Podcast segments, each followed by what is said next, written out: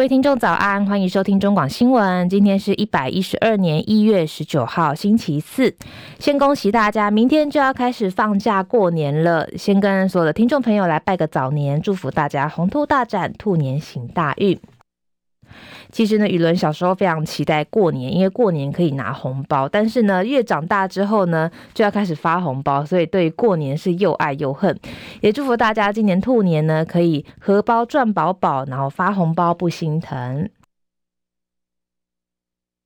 新闻一开始，一样先来关心天气的消息。今天受到大陆冷气团影响，各地的气温明显偏低，容易会有十度以下气温发生的几率。今天清晨、上午，南投、云林跟金门容易会有十度以下气温发生的机会，需要多加留意。降雨部分，北部东半部云量偏多，可能还是会出现短暂阵雨。不过中南部的天气相对稳定，是晴到多云的好天气。但是早晚容易会有雾气，所以想到离峰时间返乡的听众朋友要需要注意行车安全。至于下一波比较明显的天气变化是落在大年初二二十三号，北方开始会有明显的冷空气南下，可能会达到大陆冷气团的等级，寒流的机会也比较高。整个北台湾又会回到阴雨绵绵的天气，中南部的云量也会开始转多，各地的气温明显下滑。目前的天气部分，台北是十四度，基隆十五度，新北十四度，台中十三度，嘉义十二度，台南十三度，高雄是十三度。东部地区宜兰十四度，花莲十六度，台东十八度。外岛部分蛮气温真的蛮低的，马祖十八点一度，金门九点五度，澎湖十四点六度。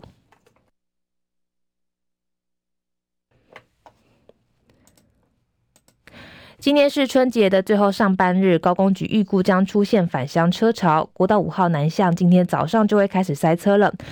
南港系统到头城路段，从早上十点到下午四点最容易出现拥塞。而高工局也透过历年的廉价交通特性资料来分析，针对容易拥塞的路段，规划四条国道长途的替代道路。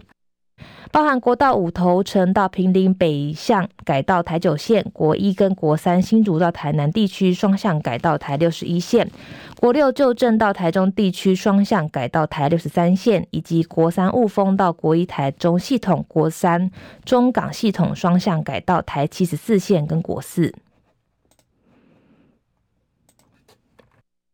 国内消息外传，立法院临时院会今天结束之后，内阁就会改组。行政院长苏贞昌昨天已经回应，已经跟蔡英文总统讨论过后，最快今天就会有结果。不过目前有两种说法，一个是苏贞昌续留，另外一种是他请辞，但是会暂留到春节之后，等到春节之后再来决定内阁改组。民众党主席柯文哲昨天接受时代力量前立委黄国昌专访，黄国昌问说：“诶，高虹安在推动市政的时候，是否会问你的意见？”柯文哲直接回了一句说：“很少啊。”而黄国昌又问说：“我觉得很奇怪，他好像快被薛明志给牵走了，是不是？”没想到柯文哲直接语出惊人说：“对啊，人家是有出钱，但我们没有。”另外，他也被问到二零二四总统大选有没有跟鸿海创办人郭台铭来交换过意见，柯文哲说倒是没有，之前找他都是讨论新竹市长高虹案的问题。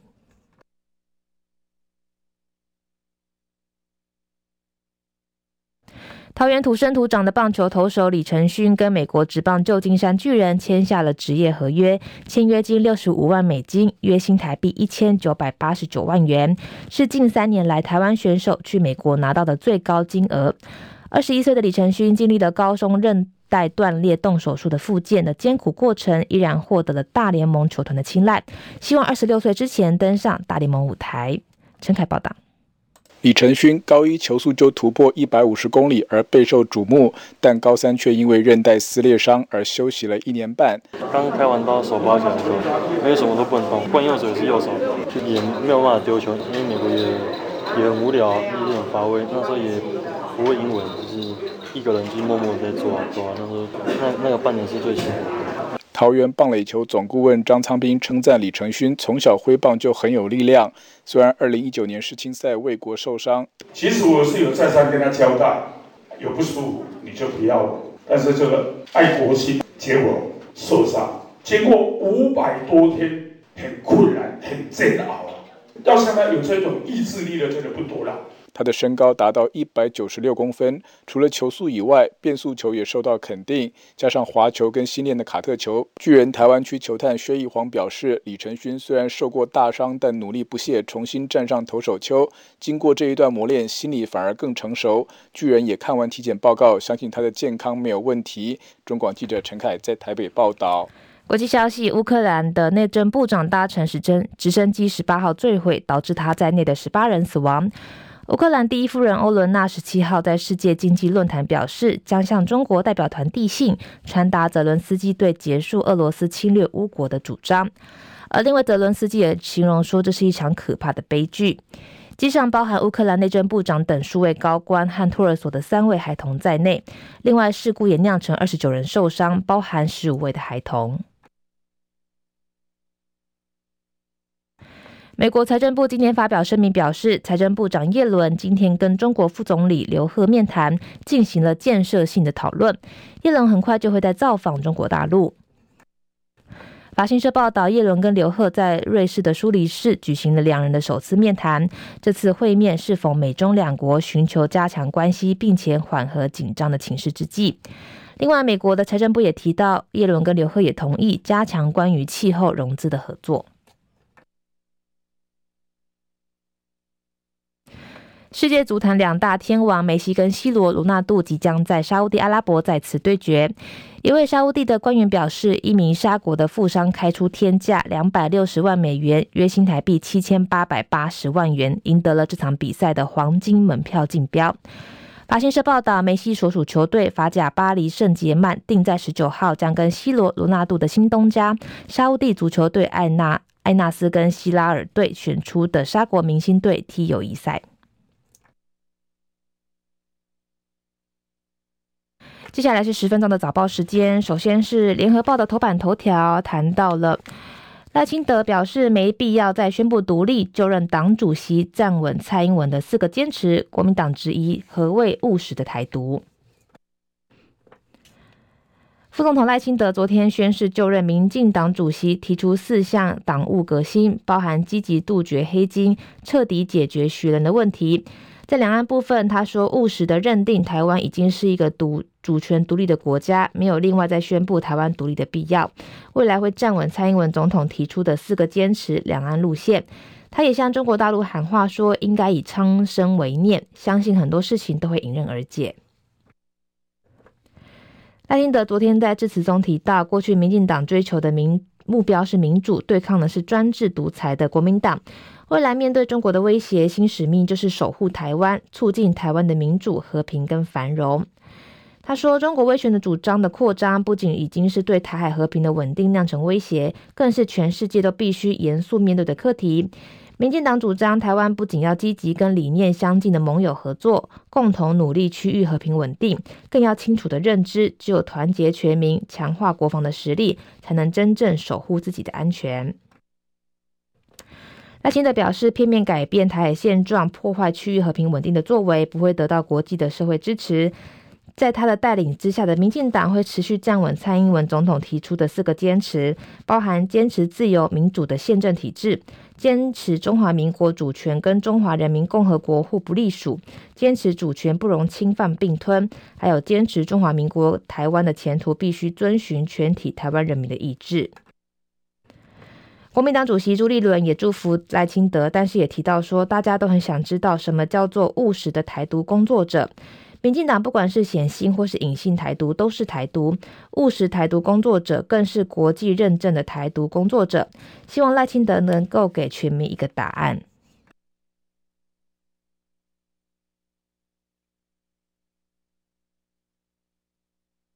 另外是中国时报的头版头条。谈到了立院监视器画面外流，蓝红大丑闻。何志伟气质陈时中的沙画影像，徐国勇政论节目播放。国民党处立院秘书长林志嘉就责。这个是中国时报的头版头条。民进党大选惨败之后，党内的检讨声浪不断。不过，立委何志伟因为点名党内的黑金问题，反而成为现在党内的批判对象。转行成为主持政论节目的前内政部长徐国勇，甚至在节目上播放立法院的监视器拍摄到和气质陈时中杀话的影像，引发轩然大波。国民党昨天批评说，民进党为了派系斗争，不惜将政治争房的脏手伸进立法院，还在这民主国家已经是国际级的丑闻，要求立法院长游锡堃跟秘书长林志嘉追究相关责任的法律责任跟政治责任。去年民进党台北市长选举惨败，选战过程中就爆发绿营内部的不和，其中立委何志伟被爆料将自家候选人陈时中创作的沙画弃置在立法院回收区外，外传蔡英文总统相当生气。当时何志伟出面解释说，是把画放在走廊当作装置艺术，认为有人刻意分裂绿营。但是随后党内互斗加剧，何志伟弃置陈时中沙画的画面，顿时成为绿营政论节目的检讨箭靶。还有民进党的超级名嘴徐国勇在节目上揭露。国民党团总召曾明忠就质疑说，究竟是谁调阅了监视器画面，而且只调何志伟吗？他要求由席坤、秘书长林志佳来说清楚，并追究相关人员的法律跟政治责任。国民党的党书记长李德维也点名说，管制立院录影的画面，保六总队也应该要出面说明。曾铭宗说，近期内阁改组引发民进党派系内斗非常惨烈。徐国勇在政论节目当中播放何志伟乱丢陈时中选举时创作的沙画监视器画面。二零二一年四月二十八号，林志嘉在司法法制委员会就立院院区装设监视器说明事件，接受立委质询时说，立法院绝对不容许政治争防。国民党团的副书记长洪孟凯就表示说，绿媒政论节目流出立法院监视器拍摄的立委行踪画面，已经违反了个人资料保护法的相关规定，有相关的刑事责任，要求林志嘉正式提告公开播出外流影像的政论节目主持人，来维护国会的尊严。这个是中国时报的头版头条。再来是自由时报的头版头条。这里谈到了张善政研究案确定抄袭，农委会将求偿，六篇子报告高度重复涉侵权。桃园市长张善政在任职宏基副总期间，担任农委会二零零七年到二零零九年农业电子化发展策略分析跟规划计划主持人，被踢爆缴交报告多处抄袭。农委会邀集专家认定，张善政三年内完成二十一篇子报告当中有六篇抄袭，将向宏基追回六篇报告的计划经费，金额还在计算当中，春节后会通知宏基。张善政当年完成的二十一篇报告，整体的经费达到五千七百三十六万元。去年八月底被踢爆疑似抄袭之后，农委会透过论文比对工具来检视，有六篇子报告高度重复涉及侵权。农委会副主委陈俊礼说，都属于协助国内农业资讯化发展规划项目，该项目占约整体的经费约百分之五到百分之十五。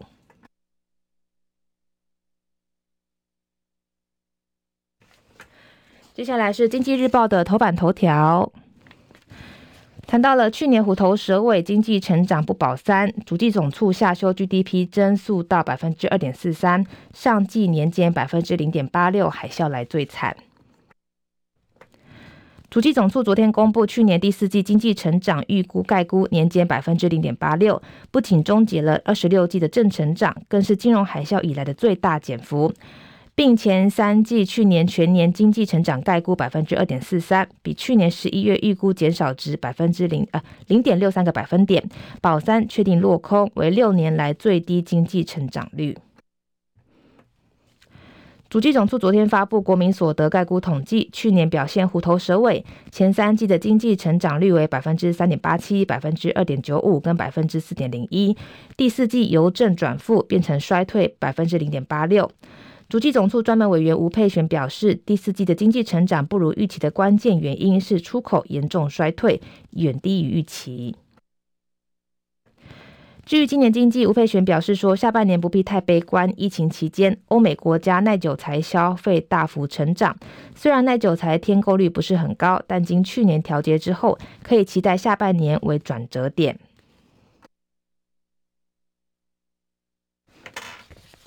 接下来是《工商时报》头版头条，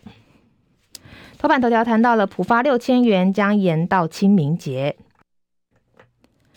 二月底普发现金无望了，立法院经济财政等五大委员会十八号举行联席会议，审议疫后强化经济跟成长韧性，还有全民共享经济成果特别条例草案。但是国民党立委坚持普发现金一万元，而且朝野各党对特别条例的名称、内容附带决议都没有共识，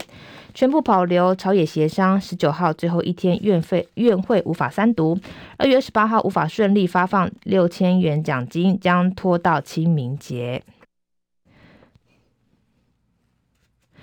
国民党立院院总召曾铭宗表示，国民党强烈主张发一万元，绿营提到一万元税计余不够，差额可以不必举债。八月一号税计余进来以前，请财政部以国库券短期来因应即可。在野党也表示，除了补发现金之外，其他两个一千亿元的超收税负都是给予行政院的空白授权，反对空白授权条款，质疑行政院草案第三条条文争议大，强化经济跟社会韧性的内容包山包海，让这个案件变得更加复杂。